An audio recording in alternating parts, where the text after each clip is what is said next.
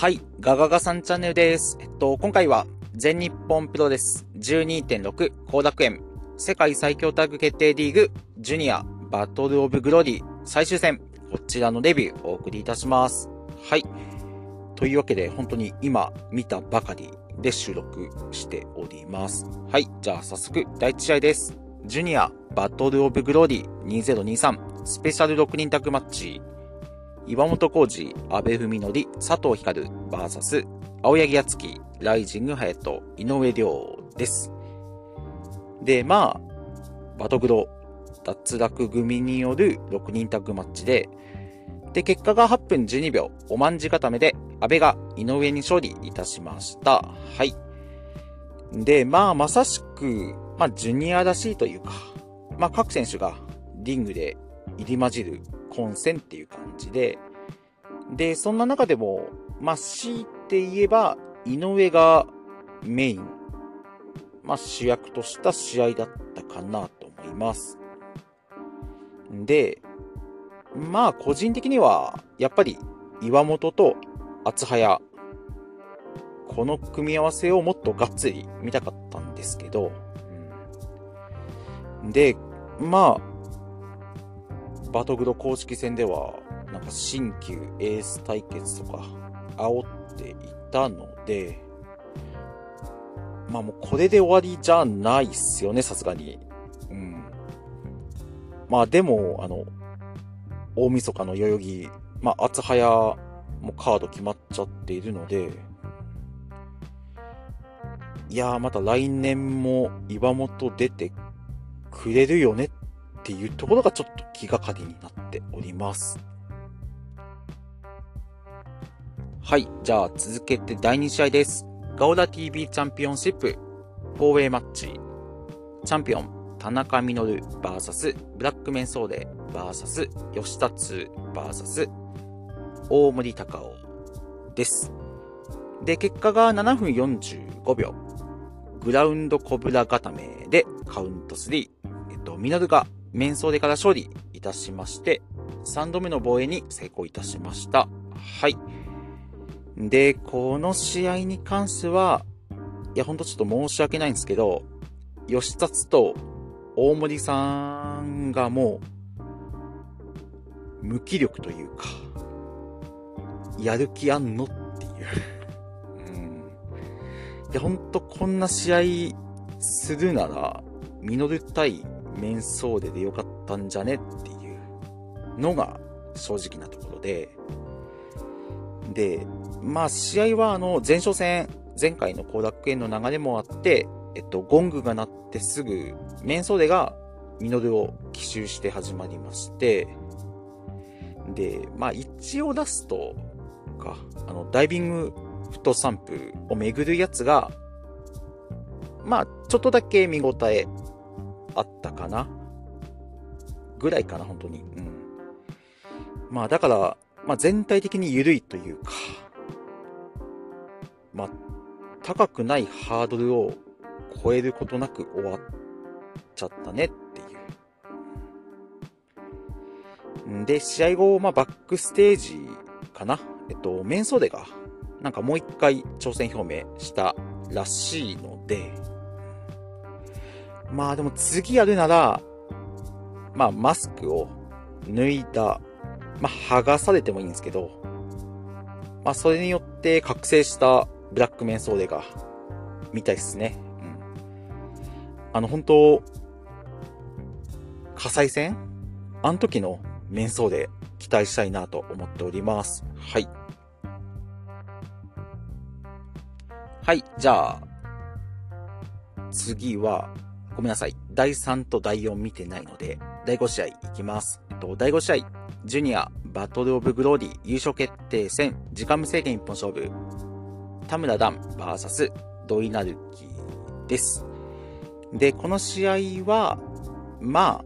ダンに限らずなんですけど、まあやっぱりドイのバカタレスライディングキックに対して、どう対応するかというか、そこがやっぱ注目かなと。で、今回バカタで、まあ3回ありまして、で、1回目がまあ、ダンが避けてダンロックで絞ります。まあでも1回目に関しては、あの、土井もね、すぐロープに逃げるっていう。まあお互いやっぱ分かってんなっていう感じですね。で、2回目が、えっと、まあラリアットでダンが迎撃する。で、続けてデスバでぶち込みますっていうやつで、で、3回目が、えっと、えっと、土井が、まず後頭部にバカタレを決めて、で、ダメージを与えて、次こそっていうところ、まあ、正面からのバカタレを狙うんですけど、まあ、またダンロックで切り替えされますよっていうやつで、まあ、だから結局この試合では、まあ、正面からのバカタレは決まらずで、で、まあ、だからこそ、まあ、土井の奥の手、マスキュラーボム。まあ、優勝決定戦だし、出してくるかなって期待してたんですけど、まあそこまではいかず、最後は、えっと、ダンのパワーボムでカウント3、15分30秒、ダンが処理いたしまして、バトグロ優勝となりました。はい。で、まあ、まあ、あんま言いたくないんですけど、まあ、やっぱり去年の優勝決定戦のダン、アツキがめちゃめちゃ良かったからこそ、まあでも去年メインだったんで仕方ないんですけど、まあちょっと優勝決定戦のハードル上げすぎちゃったかなっていうのは。まあ、ダン優勝は本当喜ばしいんですけど、まあちょっと大熱戦とは言えなかったかなって思っております。はい。で、そう。あと、あの、この試合、あの、コーナー上での攻防ありまして、で、最後、あの、土井が、前方回転、エビ、まあ、ボムで叩きつける形で終わったんですけど、まあ、まあ、これは私の好みになっちゃうんですけど、まあ、せっかくのコーナー上での攻防なんだから、もっとね、まあ、なだれ式デスバレーとか、なだれ式ドイファイズとか、まあ、もっと派手めというか、まあ、インパクトのある攻防それこそあの予想外のね、なんかなだれ式技とか見たかったなって思っております。はい。で、えっと、試合後ですね、えっと、この日、試合がないにもかかわらず、リンダマンが来てくれまして、えっと、12.3インチ大晦日、代々木での世界ジュニア戦。まあ、リンダマン対ダン、決まる感じなので、まあ、いろいろ言いましたけど、ダン、頑張ってくれって感じです。はい。はい、じゃあ次、第6試合です。世界最強タッグ決定リーグ公式戦。諏訪間、鈴木秀樹 VS 石川修司、綾部蓮です。で、一応諏訪間、鈴木秀樹が10点で、まだ可能性を残した状況での公式戦でした。で、結果が、えっと、鈴木秀樹のドロップキック5バックからのファイヤーサンダーで12分15秒。石川がスワマに勝利いたしました。はい。で、えっと、まあ、この試合、一番すげえってなったのが、あの、スワマのエルボーで、あの、一発すごいのあったんですよ。で、まあ、スワマのエルボーで、なんか会場がどよめくって、なんか珍しいかなと思ってて。あの、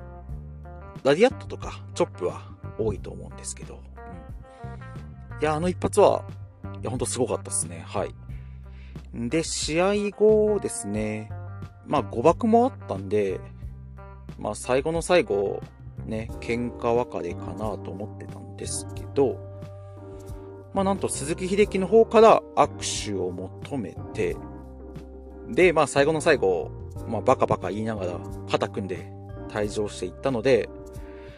まあ、これはちょっと来年も、諏訪間、鈴木秀樹のタッグ、なんかありそうっすね。はい。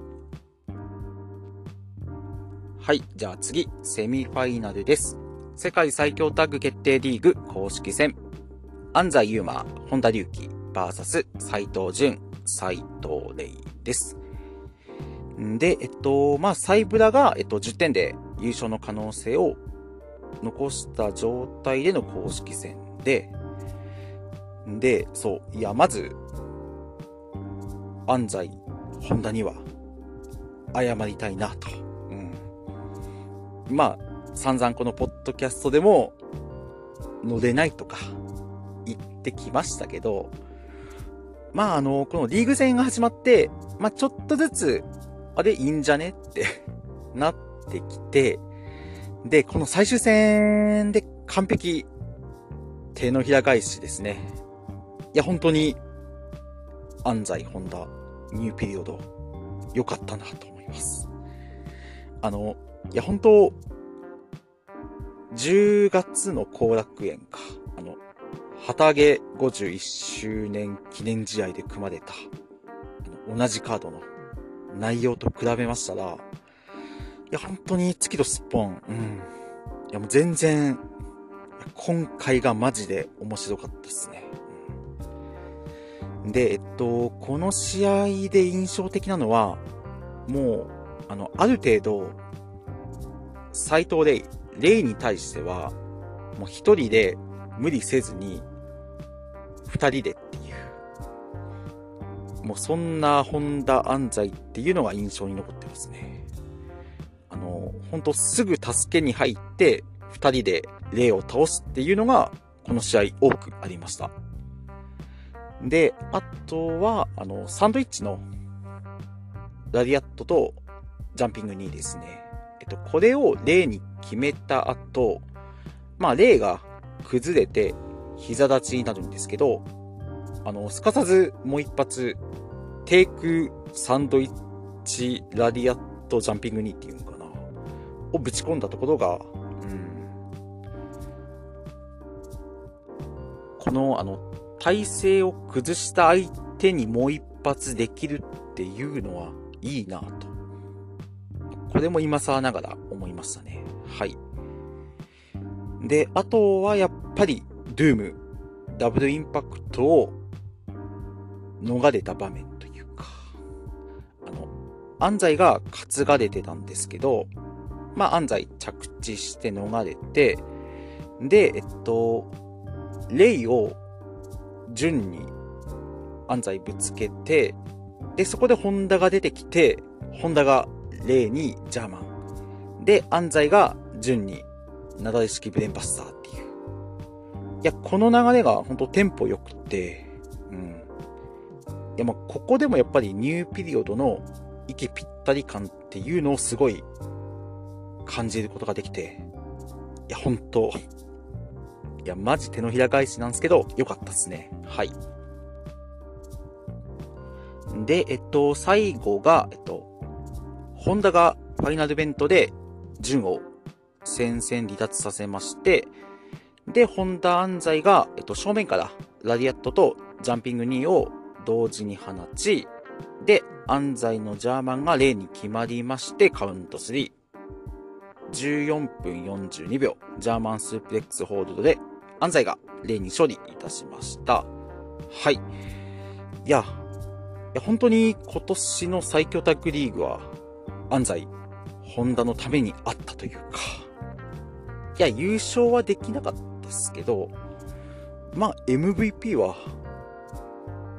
安西、ホンダにあげたいなと。いや、本当に期待に応えてくれたなと思っております。はい。はい。じゃあ、最後、メインです。えっと、世界最強タッグ決定リーグ公式戦。宮原健人、青柳優馬、VS 中島克彦、大森北斗。で、えっと、勝った方が優勝。そんなシチュエーションでした。で、結果が20分30秒。無双一戦でカウント3。なんと、北斗が青柳に勝利いたしました。はい。ただ、まあ、正直でもセミの方が面白かったなっていうのがあって、で、どうしてもこの一戦に関しては、まあ、タッグリーグの優勝争いっていうよりも、まあ、大晦日の三冠戦の前哨戦。まあ、そっちの方が色濃く、まあ、私は見えちゃいまして。まあ、だからこそ、この大森北斗の勝利による優勝っていうのも、いや、本当はもっと感動できるシチュエーションなのになって。まあ、どうしても、ケンと勝彦の前哨戦っていうのがよぎっちゃって、まあ、なんか残念やったなっていうのが。で、まあ、試合内容も、まあ、正直、セミがメインを食ったなと私は思っているので、で、まあ、しょっぱなからそう言いながらも、まあ一応試合印象に残ったところを挙げていきますと、えっと、まず、ケントと勝彦のマッチアップから試合が始まりまして、で、まあやっぱり勝彦がリング中央陣取るんやなって思ったところと、あと、青柳。いや、さすがっすね。うん。あの、勝彦のシャッターチャンスを先にやった場面で、まあなんか私は心持ってかれまして、あの、ケント勝彦にやっぱり注目いっちゃうところを、一時だけでも、まあ、強引に自分の方に持っていったなぁと思ってまして、うん。で、あとはまあ、試合後かな。えっと、マイクで、あの、勝彦の若手はどの団体より全日が素晴らしいっていうのは、まあ率直になんか嬉しかったっすね。で、まあ逆になんかノアファンの方はこれを聞いてどう思ったのかなっていうのは気になりましたね。はい。で、あと、そう、北斗に対して勝彦がエールを送りまして、まあ、三冠まで来てみろっていう。まあ、こんなのやられちゃうと、やっぱり、中島克彦対大森北斗の三冠戦は見たいなと。まあ思いながらも、まあ安易に組んでほしくないなっていうのもあって。いや、それこそ来年の1.3も早いなって。うん、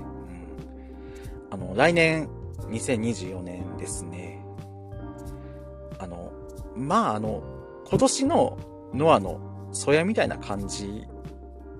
って言えばいいのかな。まあ、ちゃんと、まあ、実力、ファンの支持を得て、北斗には、勝彦に、三冠挑戦、掴み取ってほしいなと思いました。はい。というわけで、いや、だからこそ、いや、来年、勝彦いないとか、なしっすよ、これ。うん。いや、本当頼ますっていうわけで。はい。以上、ご清聴ありがとうございました。